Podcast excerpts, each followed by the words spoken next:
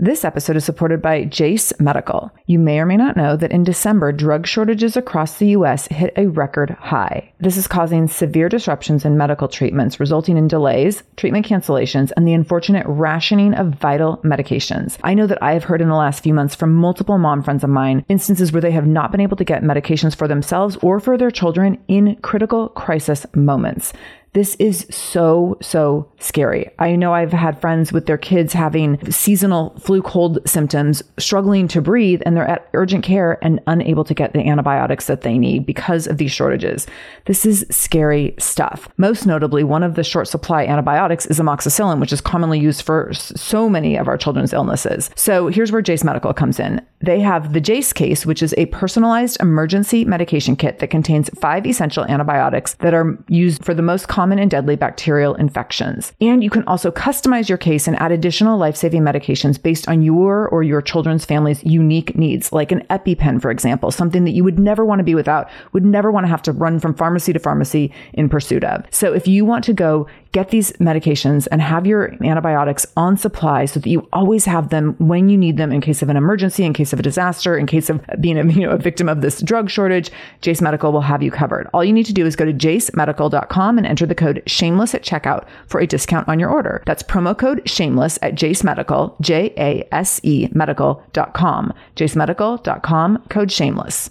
This is the Shameless Mom Academy, episode 695 with Kat Vellos. Show notes for this episode, including any links mentioned in the episode, can be found by going to shamelessmom.com and clicking on episode 695.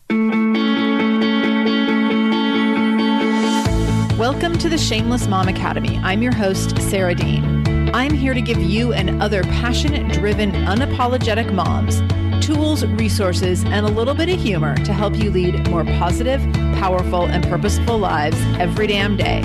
One of the best things about the Shameless Mom Academy is our community, so be sure to join us in our free private Facebook group to connect with other shameless moms just like you. You can find us over at shamelessmom.com forward slash Facebook. All right, let's dive into today's episode. Kat Vellos is a trusted expert on the power of cultivating healthy teams and meaningful relationships in adulthood. Formerly a UX designer at Slack, Pandora, and multiple startups, her work today focuses on helping people design belonging into their lives and workplaces. She is the author of We Should Get Together The Secret to Cultivating Better Friendships. Her work has been featured in the New York Times, TED Talks, Forbes, Real Simple, Communication Arts, San Francisco Design Week, Lesbians Who Tech, and many more. So, the hard truth is that it is hard to make new friends as an adult. I've had this conversation with so many people and we've talked about it a bit on the show. But when I stumbled across Kat's work, I think via like a meme on Instagram, I immediately was like, oh, please come on the show. We need you. we need you. So it's hard to make new friends as an adult. And it's also hard to keep the friends that we have because life is just busy and chaotic and hectic. And friendship just is not something that you can take for granted. And it doesn't just happen on its own. It's not as easy as it was when we had time to just play with each other at recess every day or when we lived in the dorms together or any of those those kind of friendship circumstances that kept us in close connection with people where we got to be constantly co- either forging new relationships or cultivating existing ones. Way back when, whether that was on the playground or in your college dorms or even just in young adulthood before motherhood and life got to be with a to the point that it is today. But hope is not lost. Friendships are essential for our health and well-being and there are some simple things that you can do to grow and establish friendships that are incredible right now. So, listening to hear Kat share the difference between meeting people and actually making friends, the four reasons it gets harder to make friends as we age, you're not just imagining it, it actually does get harder. The specific challenges for moms in making new friends, how our relationships evolve for better or worse as our various identities evolve, the significance of reciprocity in healthy adult relationships and friendships, the important role of curiosity in friendship how to maintain strong friendships even when you're on separate life paths. So, for those of you who are like maintaining friends with people who don't have kids or people who have totally different career paths, there's hope. There's hope. Kat also talks about steps to take to invest in new friendships, as well as steps that we can take to invest in the relationships we already have that we want to grow and preserve. So there is so much in here. Oh my goodness, get ready to take some notes and get ready to really uh, have a better understanding and a lot more hope around how to build friendships in simple ways that don't have to be really, really time consuming, but that can really count in terms of really investing in the relationships that you want to bring into your life and also the ones that you have that you want to keep and cultivate. So, with all that, please join me in welcoming Kat Vellos to the Shameless Mom Academy. Kat, welcome to the Shameless Mom Academy. I'm so happy to have you here. Hi, Sarah. Thank you so much for having me. I'm really looking forward to this. I'm going to thank you again publicly for answering my Instagram DM when I was like, Oh my gosh, I love you, the work that you're doing. And would you come on my podcast and be a guest? Because women need to talk more about friendships. So thank you. Thank you for saying yes. Cause I know this is, it's kind of a hot topic. I feel like for women. I mean, I feel like before the pandemic, it was a hot topic or a necessary topic for women to dig into, but post pandemic, it's gotten to be even more critical and crucial for us. Yeah, it's been something that's been important and a concern before pandemic and definitely mm-hmm. with the amount of time that we've spent in, you know, distancing and not being able to see each other. Uh, it's very, very relevant and timely now too. Yeah, definitely. I'm excited. So I want you to tell us a little bit about the dynamics beyond your bio around your personal professional life and what you're most excited about right now. Well, that's kind of a big question, like as far as like whole personal, whole professional. It's a really big question to start us off. the funny thing, when I saw, you know, when I hear the second half of that question, which is like, what is the thing I'm most excited about right now? I feel kind of silly because my answer isn't like something big and splashy. Cause like we're in pandemic. I'm not going to Bali. I don't have like a new book coming out right now. And the truth, like the thing I'm really the most excited about, and I'll set some context for this I love to read, and obviously I wrote a book. And usually I read nonfiction, things like behavior and psychology and, and human relations and things like that. Um, but sometimes I feel like I'm working all the time when I read that. And so mm. a whole new world has actually opened up for me recently. And I've just, I decided to get into fiction. And I have discovered that I am absolutely head over heels in love with heist stories and mysteries. Oh not murders because I'm like too highly sensitive for that, but like whodunits or any kind of brainy heist. I'm, I'm actually like so intrigued and so immersed in story lately. And it's just been really, really joyful. So if you need a good recommendation, I've got a couple. but that's oh my gosh, I'm like really excited about. I love when we find things like that that interest us that we didn't see coming. yeah. I think that that's really important. Like a good heist story is a great escape. Who knew? exactly. It's like it's such a imaginary like world to escape in and it's like definitely not going to be confused with like working like it's such mm-hmm. it feels like a little vacation honestly when i just fall into some book that's like a page turner and it's addicted to the story and i just can't yeah. wait to get back to it again yeah that's how I am with Real Housewives, which I feel like is not as cool of an answer. but that place where you can escape and you're like, it doesn't resemble any part of my life. It doesn't overlap with my work. And I can just like stare at it. And when I turn it off or like, you know, step away from it, it's my mind has been able to escape from my own reality enough that I feel like I've gotten a bit of a mental break. That's how I felt when I got into Bridgerton. It was the same way. Oh, yeah, yeah. Oh, yeah. This, mm-hmm, I want this.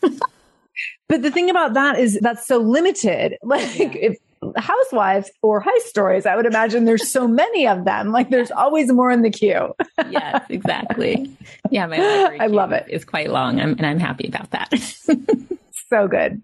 So I want you to tell us a bit about your work and your book and what has inspired your all your work around friendship. I think this is such an important topic and I think we don't talk about it enough and I think that it when we don't talk about women in friendships especially in adulthood, it's so easy for us to all feel like we're inadequate or doing something wrong, or it's easy for everyone else. So I'm really, really curious how you got into this work, what inspired the book.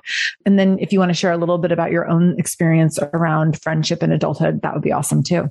Yeah. So my, I've always really valued friendships and many cases, my friendships have become like chosen family for me. And at the time when I started digging into the topic and theme of friendship, it was purely from a place of personal curiosity and interest. So I was, I had moved to the Bay Area recently at that time and I was meeting lots of people and going to lots of dinner parties and events and meetups and things like that. And it was very exciting. It's exciting to meet new people. It's exciting to be new in town, but there's a difference yeah. between meeting people and actually having regular friends. Mm-hmm. Then I was like, okay, like how do I like keep some of these friends? And I often found it was kind of challenging because people were like really busy and booked out four to six weeks to get on their calendar and like not in town and traveling a lot. And so it was like a little bit challenging to establish ongoing friendships with some folks here in town. You know, some of them were working out fine, but some of them were, were really hard. And I was like, hmm, I wonder what it's like for other people. And I should also supplement this by saying that in my day to day work, as at that time a user experience researcher and user experience designer, my literal job was to help figure out how to make things easier for people, like to make a task mm-hmm. easier, to understand what's getting in the way of, of that task, like what's the problem that makes that difficult, and then how can we design a better solution to make it easy. I was doing this for apps and websites and things like Slack and Pandora and other startups and whatnot. And so when I was looking at the question of friendship, it was a very natural fit for what my brain was doing 40, 50 hours a week, which is mm-hmm. how do we solve this problem? And so yeah. I just treated it like any other project I was working on where I did research to understand like how is this problem manifesting in people's lives? I did hours and hours and hours of interviews. I did a lot of facilitated events to get people together around the question of connection and friendship. And I just started writing. I have always been a writer. And I just started writing and writing and writing. And eventually I had so much writing that I was like, what am I doing with this? And my friend was like, it sounds like you're writing a book. And I was like, oh, interesting. And so then I accidentally wrote a book. And it's really easy to write a book when you don't realize you're writing a book because you never get freaked out by how big the goal is. Just, I oh, was just going to say, yeah, it's much less daunting than opening a blank document and being like, hmm, chapter one. How do I start? Exactly. Yeah. Yeah. And so that's in a nutshell how it turned out. And, and to answer your second question of what my experience of friendship has been like in adulthood, you know, it's really varied. I noticed it was different in my 20s. It was different in my 30s. I'm in my early 40s now. It's different.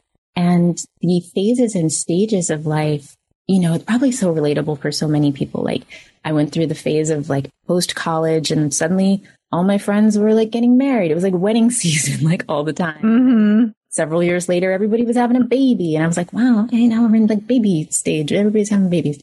Then later there was like, I have a drawing in my book called the adult friendship desert, the adult 30 something friendship desert, where it's like, here's all the things you're like wandering through the desert of friendship and here's all the things you find along the way. And I was like, what is going on with this like early 30s, mid 30s, like dip in mm. friendship? And like, it suddenly got really hard. And I was like, why? And I wasn't willing to just accept that it was difficult and not investigate like why? Like how can we actually make it better? And actually like coming out of that dip probably helped by the fact that i write a book about friend like wrote a book about friendship and focus on this a lot. My friendships have gotten better and i think one of the things that helped was really investing in building closer friendships with other women who were staying here in the same region as me the same city or area. Because mm-hmm. um, it's very easy to maintain your friendships when they are nearby um, yeah. and also like really investing more intentionally with my long distance friends to say like, I don't want us to fall out of touch. I really value having you as part of my life. Like, let's do this. And so it's gotten a lot better. This is so interesting because I think that so many people listening can relate to that trajectory that you just described of and I remember this so clearly after college. Like friendships came really naturally in high school and college because you're spending all day with your peer group. Exactly. And in college, especially, you're living with them. So exactly. the intensity of those relationships, I just really took that for granted. My first job after college, I made friends really easily at that job because it was a bunch of like all the young people connected easily. Also, I was working in a really I was working in a psychiatric hospital where you quickly bonded with the people that you were working with just because you were going through so many you you had such a weird day-to-day experience in terms of your work experience but then after that yes it was like this very different trajectory by mid 20s into 30s and then it really was like this idea that am I supposed to just make the people who happen to be around me my friends? So if I'm in an office situation like those, that's who I'm spending the most time with. And growing up, you made friends with the people you spent the most time with. So like your natural inclination is like, I guess my coworkers should be my friends, but I don't know if I like them that much. and if I don't like them, then where do I go? What do I do? Like, do I have to find a hobby? So there's this trajectory where it really does shift. Sometimes life circumstances, I think, can bring you close to people. So I know once we had my son and then we were like in a parenting class and I was like, Oh, maybe these are the, my people. And it turned out some of them were. And so there's those commonalities, I think, that can bring you together. But if you're not keeping an eye out and for those connections and then also really intentionally investing, so many opportunities for connection can really pass you by. And then all of a sudden you wake up and you're like, I don't know that I have a lot of really strong connections. Mm-hmm. Yeah. Super relatable. Definitely. Especially with the comment you made around work, which is like school, you're around these people all day long and it's, it seems like, okay, well, I guess I'll try to be friends with them. But if you don't get to choose your coworkers. You don't. it's different right. like getting to choose your friends. And so workplace is one of the primary places people find friendships in adulthood. And I think that's great. And there's a lot of opportunity there, but sometimes it's not a fit. It's not a fit. Right. So right. there are opportunities out in the world, but it does require some level of intention and effort. Yeah. Hey there. I'm Debbie Reber, the founder of Tilt Parenting and the author of the book Differently Wired. The mission of Tilt is to change the way neurodivergence whether that's having a learning disability, having ADHD, being gifted, autistic, or some combination of all of the above, is perceived and experienced so differently wired kids and the parents like us raising them can truly thrive.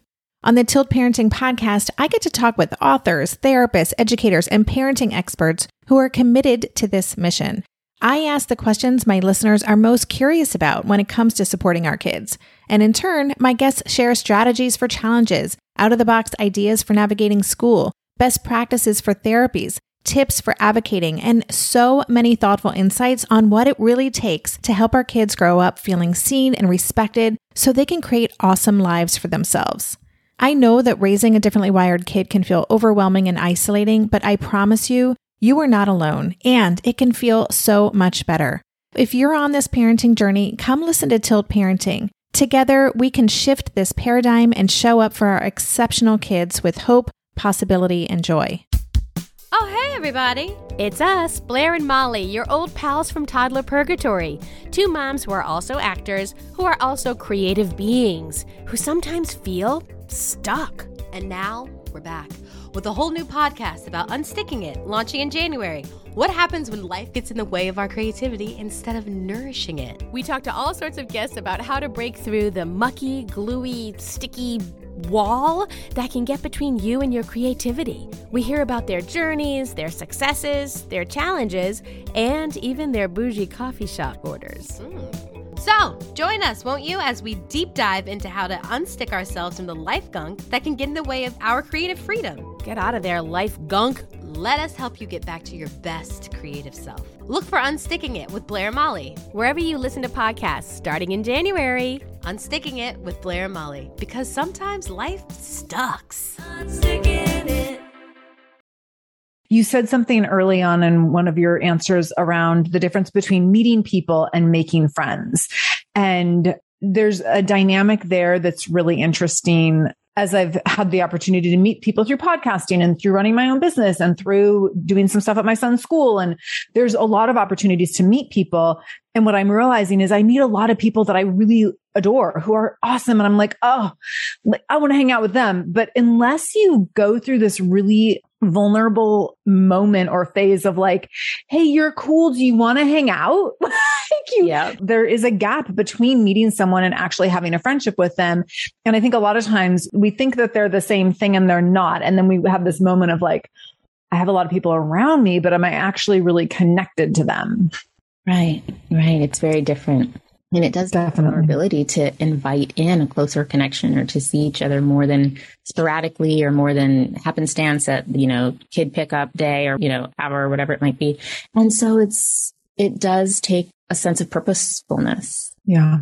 Why do you think it gets harder for us to make friends as we get older? You've kind of, we've, I think there's some assumptions that we can make, but is there anything you want to explicitly say on that? Yeah. And I, I, describe all of these in the book as well. There were four main reasons why in my research I found that people were having difficulty making friends, like making that transition from like, wow, these are really cool acquaintances to like, no, we're actually friends. It's, mm-hmm. uh, so one of them is the difficulty establishing intimacy, which is what we're talking about right now. How do you go from just knowing them or seeing them around to being able to call them after you've had a bad day at work or like inviting them to celebrate a really meaningful life change with you or something like that. And so that question mark for a lot of people of like, I don't know how to actually get there, like to cross the chasm. That's one of the main reasons why it's hard to make friends as we get older. Secondly, certainly this is a podcast about motherhood. And another category of why friendships sometimes fall to the wayside is that it takes a lot of time and attention to be in a, you know, serious relationship and raise children. and the time and attention yeah. that that takes means that often there's not a whole lot left over for friends. Not because relationships and family are a bad thing, but just because like it's a lot of attention that is needed there. And so purely out of logistical reasons, sometimes friendships go to the wayside.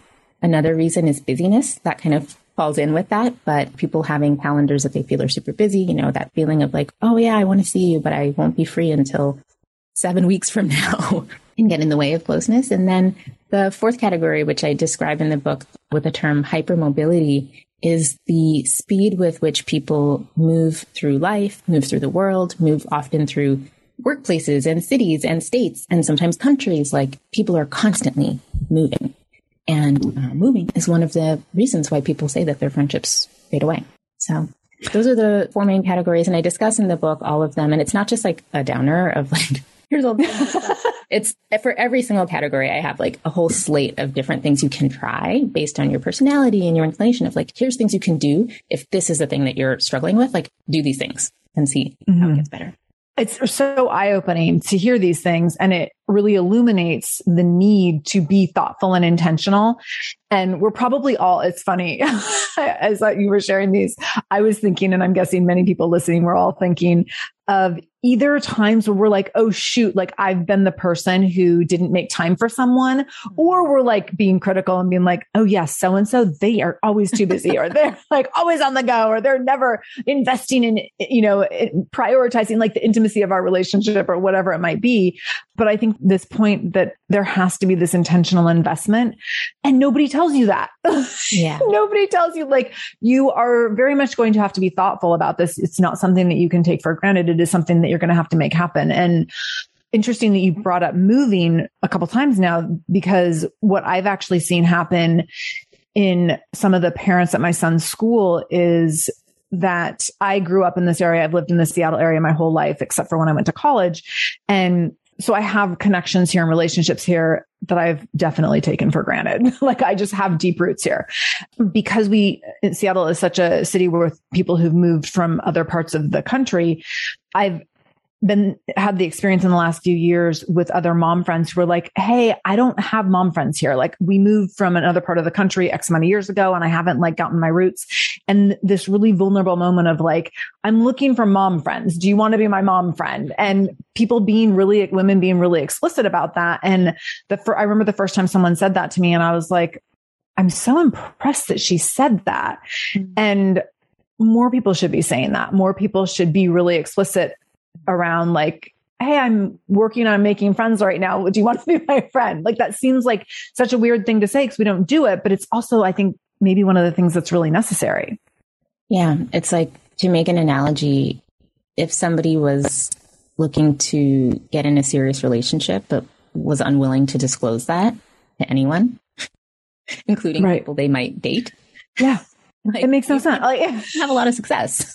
you gotta, you gotta kind of come right. about that. You gotta let people know. right. Right. Yeah. It's such an interesting, and this is why your work is so important because so few people talk about this openly. Like you can get books on dating and how to make yourself available and how, like, what are the, there's a lot of social norms around that. There's not a lot of social or cultural norms around like women and friendships and building friendships. Yeah. Very important stuff. When you researched the mom experience of adult friendships for your books, what were some of the specific challenges you heard moms saying they were dealing with? Yeah, there were quite a few. So one of them is actually the opposite of what you were just describing with this mom friend and being like, oh yeah, like we're going to connect about being, you know, we're both moms. One woman I spoke to described how she had joined, she had recently had a baby and had joined the local like mommy club through her hospital.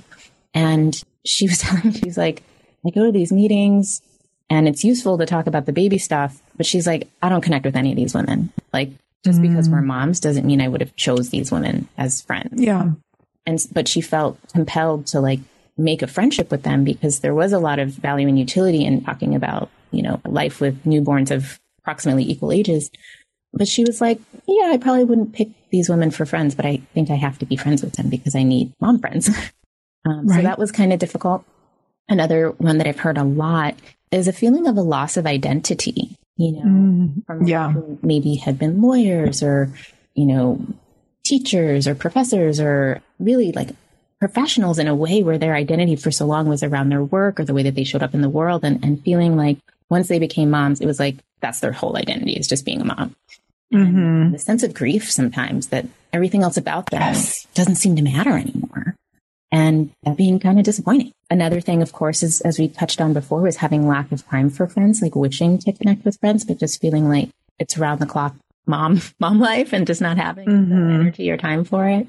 And then sometimes, and we can talk about this more a little bit later if you want, but sometimes what happens is once that major life transition happens, some people feel like they can't relate to friends who are child free, who also then cannot mm. relate to them. And so right. Like, what do we do now? that doesn't always yeah. Happen, but that is a thing that can can occur as well. That can add an unusual kind of friction to relationships that otherwise never had that element before. Yeah, yeah. That all completely makes sense. And I think all of what you said is relatable in, in various ways. I would love to talk a little bit about the identity piece because I think that one of the things that can be really helpful in those mommy groups is Uh, my friends all had children a little bit before me. So by the time my son was born, they had kids who were like three to five and they were like, Oh, a snuggly newborn. And I was like, no, like this is a disaster. It's not cute and snuggly. It's this thing screams all the time. And they were like, Oh, but it goes so fast. And we were just, they were amazing friends and loving and supportive, but we were just not in the same season of life. And so there was a disconnect in terms of how we saw mothering. And when I finally, a few months into my son's life, got into this newborn parent class, I was like, oh, these are my people. Like they know what it's like right now to, they are not sleeping either. Like they're up every night and they think that nursing sucks. And they, we have this like deep connection over this really intimate moment that we're in right now. And that having that connection was really significant at in that season. Mm-hmm. But and so, and that was a huge piece of new part of my identity, like this evolving identity for me as a mom. But I also think, in which you just brought up, is that sometimes our identity in our relationships evolves in different ways where a friendship that was maybe really essential and vital and lovely and blooming five years ago for whatever reason just isn't feeling the same. But there's an assumption that like if we've had a significant relationship with someone at some point that we should always work to maintain that, I think. And I'm actually thinking to dating right now where like, if you're dating someone and it's not working out, you just say like, it's not working out and like, yeah. we go our separate ways. But you don't do that with friendships. I think that we oftentimes try to make things work for too long, even though maybe like we're just not connecting right now, or we are we're not super transparent around like, Hey, this isn't working or that, or I've changed or can we continue to grow together? Like we're not having those kinds of conversations. So can you talk a little bit about how we evolve and how as we age, how our identities evolve and then our relationships naturally evolve as a result? Mm-hmm. Yeah. You're right that we don't often have the conversation about the relationship that we have in romantic relationships where you talk about the relationship, it's not as common for people to say, like, let's talk about the friendship, the thing that we create and here, hold here in the space in between us that we both kind of prop up together. And I think it's useful to do that. You know, it's not everyone's cup of tea, but for highly reflective, introspective people, they, they might really enjoy that. Yeah. And with relation to the identity piece, you know, and whether our evolving identities affect whether the relationships evolve, I think sometimes they do and sometimes they don't. And I'll give some examples. So one example is if one person is evolving because she's becoming a mom, she's going to have kids, have babies, and the friend, and then her friend is not going to do that, going to stay child free. If that mom evolves, like takes that evolving identity of becoming a mom and invites the friend in to say, like, I would love for you to be an auntie to my kids. I want you to have relationships with my kids too. You're so meaningful in my life that of course I want to share you with these other little people in my life. What do you think about that? You know, and if that friend's like, yeah, I would love to be an auntie, like, and then she comes along and makes, you know, these bonds that are really meaning, meaningful with those kids. And that's like a super special extra dimension to mm. their, all of their lives and to their yeah. friendship that is in addition to what they share as two individuals relating to each other. And on the flip side, suppose that same situation, someone becoming a mom, but the friend is like, you know, I'm child free and I don't actually enjoy spending time with kids and that's why I'm child free. And that's not a fit for me, you know? Right. And they may not be able to then relate around that choice. And sometimes in that case, the relationship either dissolves or takes on a, a different dimension that's maybe less intense than before, less often mm-hmm. as before, less frequent. or they find ways to stay in touch around things that don't necessarily are like rooted in the motherhood experience or the family Right. experience. And it's like, what were the things that you were each passionate about before that? Maybe you were both passionate about singing. Maybe you were both passionate about the kind of work that you did. Maybe you were both passionate about gardening, like plants, like whatever the thing that you were both passionate about and you appreciated in each other is still there in some dimension. Right. So maybe there's a way to then focus on that and to have that be the thing that you continue to relate around. And it's also not the end of the world if like some friendships fade away. At least 50% of our friendships will fade away and most of them do within the first three years. And this is research mm. from Robin Dunbar. And so it's not the end of the world if your friendships evolve or dissolve. Right. And it's useful to continue cultivating new friendships for that reason. Absolutely. I love the example that you gave around someone who has a new, who, someone who's has a child and invites in a friend who doesn't have a child and says like i would love you to be an auntie. I'd love for you to be involved in whatever ways. And being really explicit about that i think just shows so much care for the relationship. Mm-hmm. And i'm also thinking that even outside of the context of kids like in a career change where maybe i know that in the past i've had careers where i've gotten to be really good friends with coworkers and then i've made like a super right turn to be like i'm not doing anything related to this anymore. I'm doing this completely other thing. Mm-hmm. And our bond is all, was all around our work together. How do you invite someone in? And it's been interesting to see over time the people who have wanted to be a part of my work as it's emerged and, and evolved.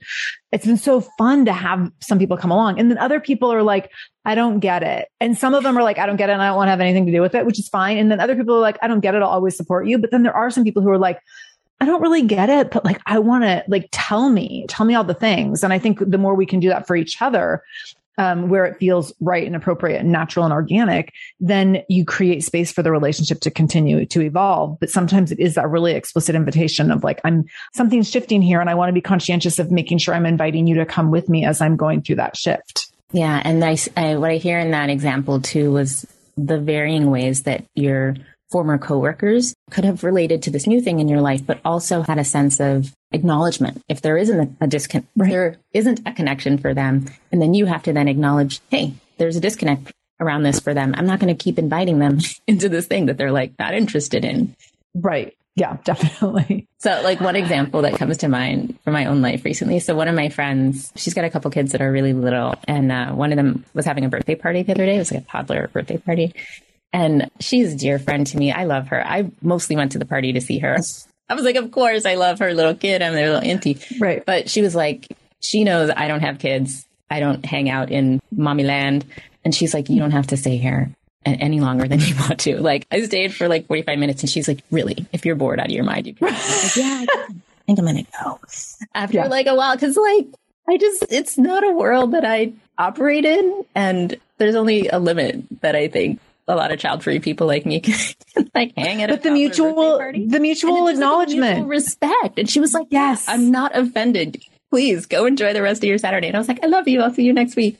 And so that's it, you know? And I think when we mm. can respect each other and not be like so offended that we're not clones of each other, you know, then we're more likely to mm-hmm. have a flexible friendship and, and more fun together.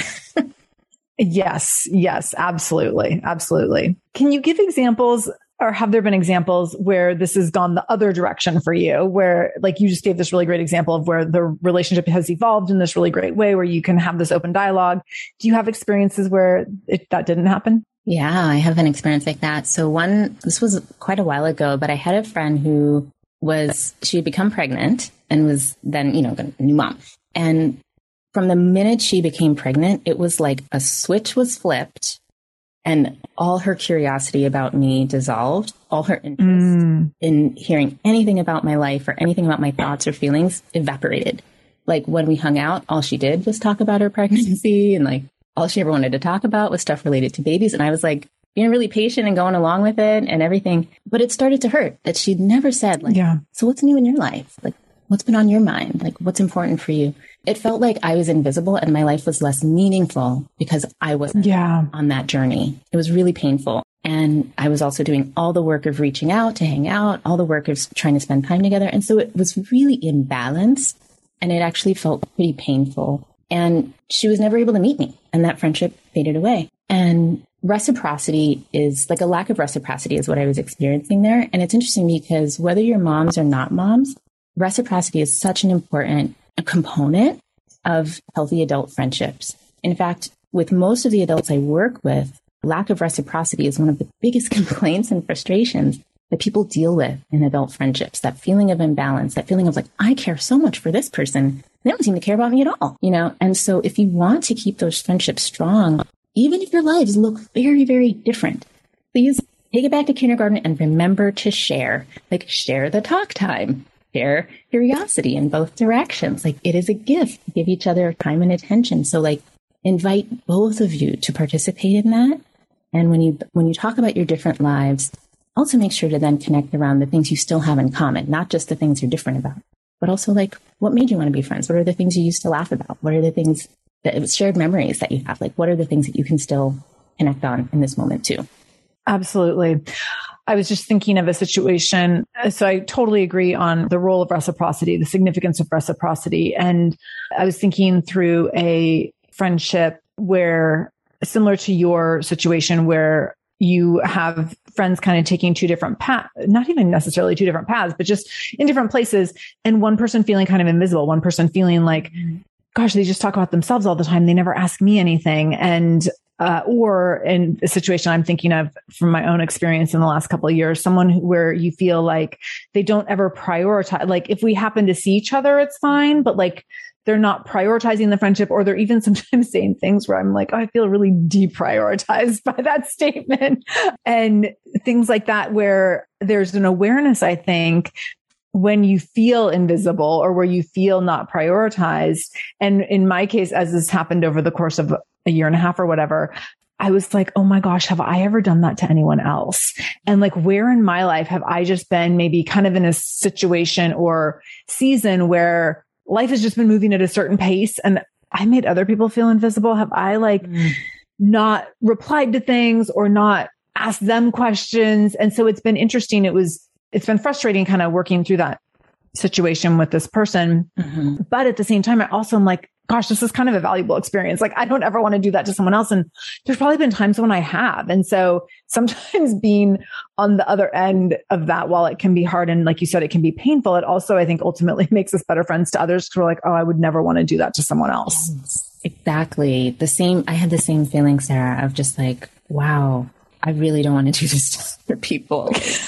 I, so I'm yeah. like really conscious after that to like ask my friends, like, tell me about you. Like, like I want to hear about what you're feeling, what you're thinking, what's happening in your life, because I don't want to be the one who's like hogging up all the air in the room and then being like, okay, bye. It's like, right. Right. That does not make the other person feel very good. Yeah. What are some things that we can do when we have, so we've talked about the example of like a mom and a non-mom working to maintain a friendship or keeping a friendship strong.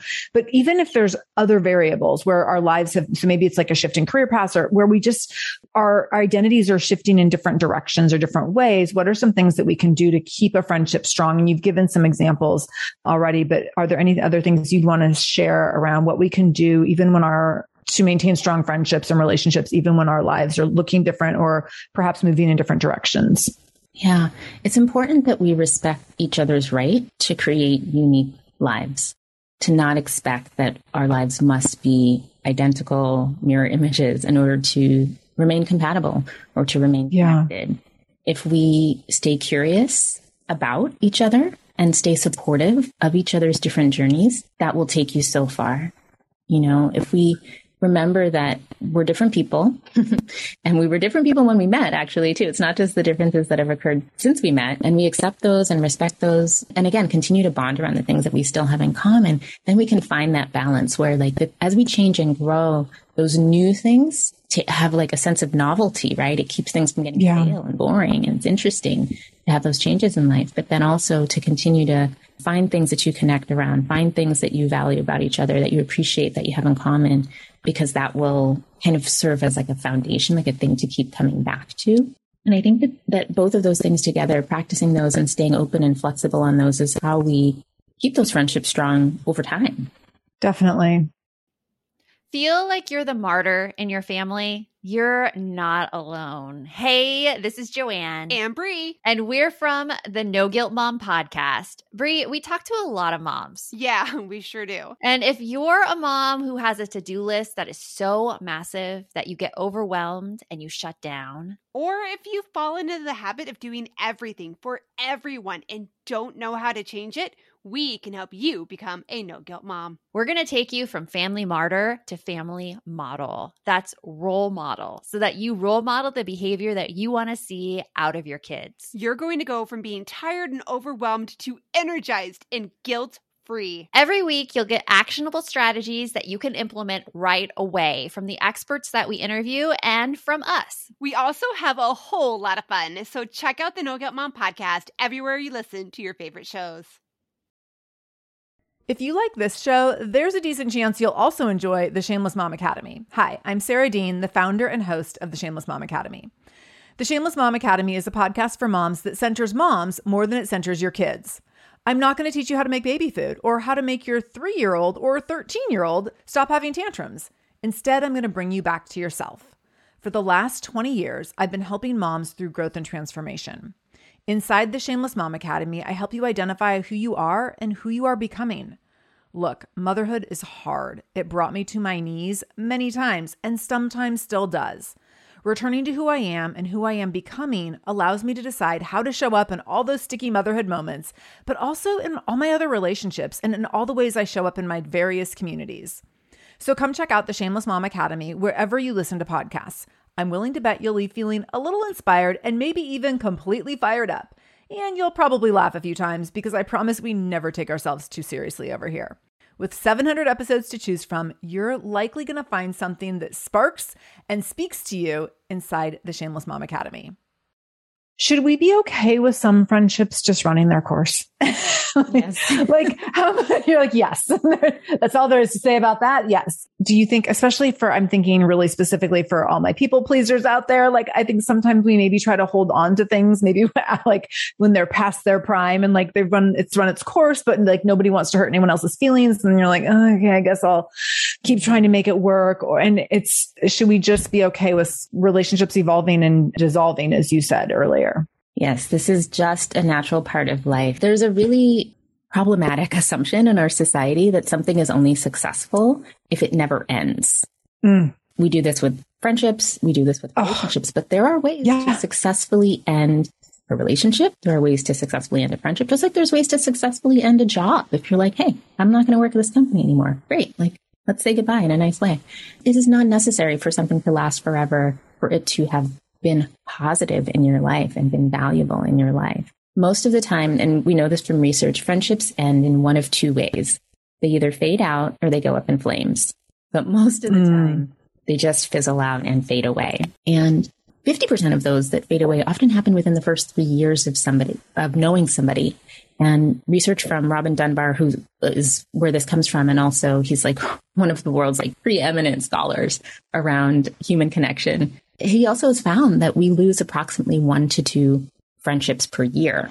And so, and again, most of those fizzle out. Sometimes there's a more fiery, but most of the time they just fade away. And so for the people pleasers out there, please do not beat yourself up over this. Please do not feel like, oh, I should have just tried harder to keep that friend and that friend and that friend and that friend. And like, we could have kept all of them forever. And no, you can't. Like, it is not logistically possible to maintain that level of intensity and closeness, like best friend level with every single right. friend that you make. It's just not doable. And so accept that sometimes things are going to drift apart and that doesn't mean that there's animosity between you. You can certainly have a happy reunion one day if you see each other. It's just a natural part of life. And so that's again why it's important to continue grooming new friendships and planting new seeds because just like a garden, it doesn't just bloom once and that's it for the next 75 years. like right. every season things die and they fade away and you need to prune things out that don't fit right. That's life.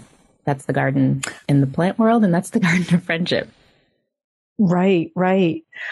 So I want to take like look at the flip side of that and ask what are steps we can take instead of letting a relationship dissolve or go up in flames? What are steps that we can take if we wanted to, first of all, like start a friendship? And then secondly, if what are specific steps we can take to grow and preserve? Sure, sure. So if you're wanting to invest in a new friendship, like let's say it's a little baby seed of a friendship, it's just started, but it's got that good energy and it feels like there's some mutual interest there, mutual chemistry and, and potentially mutual commitment. Do what you can to invest in time together very early on in the friendship. And this is also proven out by research that it takes to go from zero, like total stranger, to a best friend takes approximately 90 to 200 hours of time together. And when we were in college, that's very easy because you live together, you eat your Oh my gosh, that's like a couple weeks. Yeah, it takes you a couple of weeks, right? And you've spent 90 hours together. That's easy. But in grown up adult life, especially busy, I'm sure, parent life, that's going to be tougher. And so do what you can to invest in that time because the research also shows that that 90 to 200 hours, it can't be dragged out over the course of your whole life for the next 20 years. It needs to happen in a compressed state early mm-hmm. on that really solidifies the friendship and the foundation of trust and vulnerability and understanding and inside jokes and like all the things that happen that give you a common language and a real trust and, and mutuality needs to happen kind of soon. And so see, do what you can to get that within the first couple months of knowing each other. Let's say like four to eight weeks, really, really invest in that. So like find the time. and then yeah, when yeah. you spend that time together, please do not only skate on the surface of like talking about the weather or talking about politics or talking about like, I don't know, just chit chat, like small talk. There's some amount of that that's necessary to warm up to a conversation. But then beyond that, show the other person who you really are. Like be vulnerable with each other, ask for their advice, like share something meaningful that's happening for you. And don't feel like you have to only project a perfect image. Because when we're vulnerable with each other and show our flaws and show our weaknesses and say like, what do you think about this? I'm, I'm struggling with this decision. What would you do? You know, it shows that you respect the other person's mind and their point of view.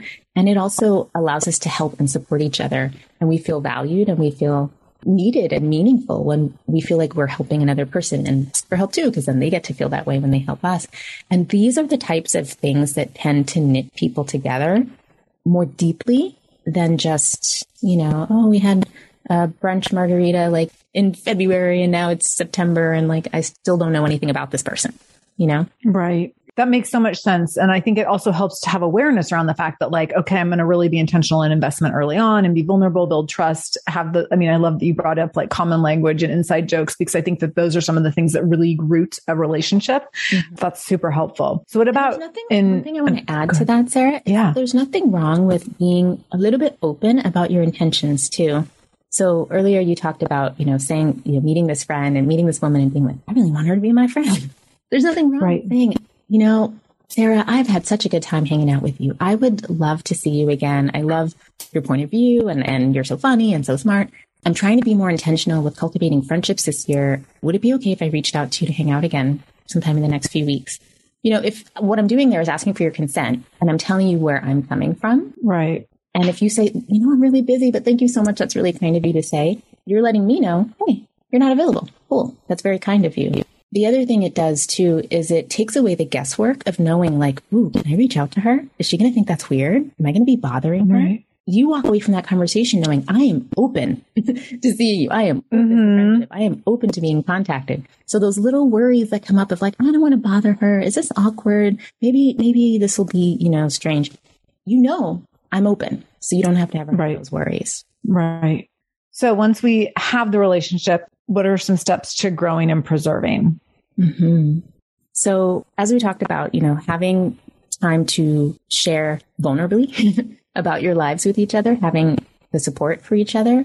And there's also research that shows that creating shared memories is one of the best things that you can do to cement a friendship early on. One of the women I interviewed for the book described how as soon as she realizes she has a new friend she really wants to keep, she'll invite them to do like a weekend getaway with her where they like share an Airbnb and like cook their meals together and like maybe they bring their other friends or partners. Like she tries to create a very clear and fun memory together. And this I is, love that. This is a beautiful thing to do because it gives you not only that sense of like hey, we did this thing together. Remember like when we went to the lake and like whatever it is. But it also, research proves that novelty actually bonds people together more quickly than doing run of the mill things. So you can go get totally. a coffee four times, or you can actually do one weekend immersion together. And the novelty and unusualness of doing something unusual together actually is much more likely to bond you quickly. So that's something else yeah. you can do if you want to grow your friendships is like add novelty in every so often. Don't fall into a rut with that relationship, just like you don't like your other relationships to fall into a rut either. Right. Oh, that makes so much sense.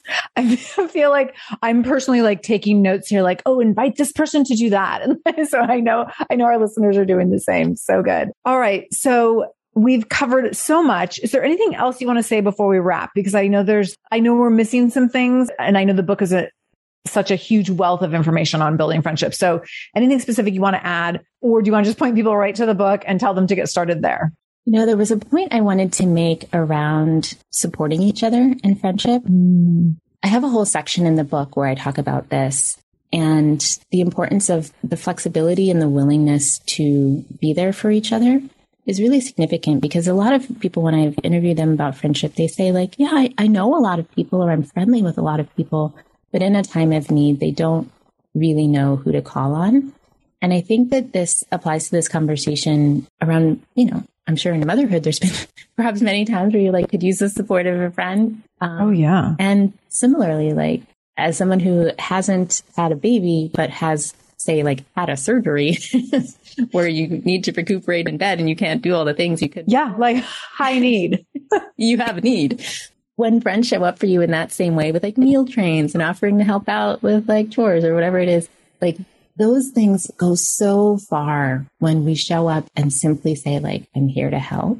And it can be like a small thing, like running an errand for somebody or giving them a ride somewhere, um, or offering to go with them to a, an, an, appointment that's really uh, serious or something like that. Like it, these small gestures, even if it's like a minor inconvenience to make it happen in the meantime, it does so, so much to foster closeness and real sense of trust and caring in the relationship. So I just want to put a pin on that and say that's like do a little like self reflection around like who would you call in that time of need? And if you if the list is pretty short, ask yourself like who do you wish you could call in that time of need? Like who's a friend you have who like has the potential to be that person for you? And invite them to have that conversation with them and say like I'm I've been thinking about this. It's really important to me. I want you to know like I would be there for you if you needed me. I was just going to say, like, starting with that. Yeah. Like, if someone was like, I really want you to know that I could be there for you, yeah. most people are going to reciprocate that. And yeah. So, uh, like, I just can imagine that that's an, a pretty quick and easy segue for someone to be like, oh my gosh, I would absolutely be that person for you, which feels different than being like going in with the ask of like, can you be my person? like, lead with, I'll be your person. right. Right. Yeah. I love that. Oh my goodness, Kat. Okay. Tell us something you're shameless about. something I am shameless about is the fact that I am an introvert and I need introvert time. Love it. The only way that I'm going to have energy and focus for other people is if I've had some time for myself to be still, to be grounded, to be free of other people's thoughts and opinions, like to actually just listen to my heart. And mm-hmm. I make space for that. And I'm pretty shameless about it. And my close friends know, like, that's a part of who I am. They honor it, they support it, and they never take it personally. And that's something that I'm shameless about. I love it. Okay, so tell people where they can find you, where they can get the book. The book is We Should Get Together. I don't know if we've said the title yet. So We Should Get Together, The Secret to Cultivating Better Friendships. Where can people get the book and connect with you and get all your goodies? Yeah, so you can get the book any place you buy books. You can certainly order it online. It's at Amazon. It's also the ebooks are also at my website. It's on Kindle. Wherever you want to get books, you can get it Barnes and Noble. I often recommend people go to Bookshop because they also donate money to local bookstores where you can also yes, yes, yes. so when you go to my website, we should get together.com, you can also find and connect with me uh, via signing up for my newsletter, which is there. It comes out every two weeks around Tuesday. Love it. Oh my goodness, Kat, thank you. Thank you for answering my DM, for saying yes, for being here for this conversation. I feel like there was so much in here that is like little things that we can take away to start to cultivate friendships in a new way, but also things that can have really big significance. I didn't, I felt like you do, you do a really good job of breaking things down into actionable items that feel doable and manageable and not like uh, just enough vulnerability to make them successful, but not absolutely terrifying. So thank you so much for the work that you're doing. This was really fantastic. You're welcome, Sarah. Thanks for having me on the show and for sending that DM at the beginning.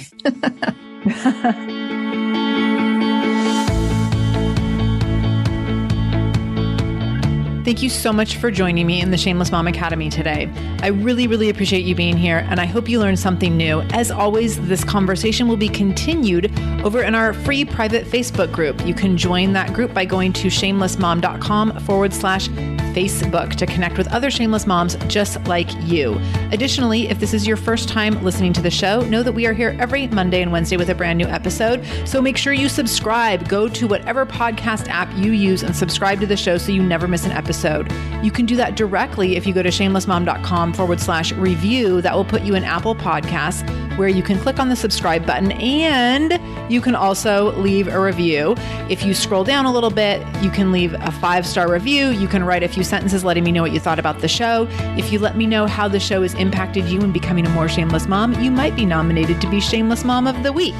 Also, please share this episode. My goal is to help more mamas be more shameless every damn day. So please do share this episode. You can take a screenshot of the episode on your phone and then share it out on social media. Tag me at the Shameless Mom Academy on Facebook or Instagram. I'm quick to reply and eager to send you Facebook love and love to be connected to all of you. So, again, thank you for being here. I can't wait to be back here again with you in just a couple days. And until then, no matter what you do today, make sure you do it shamelessly.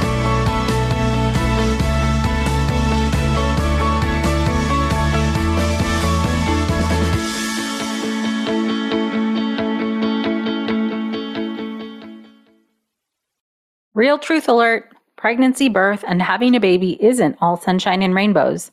I wish it were.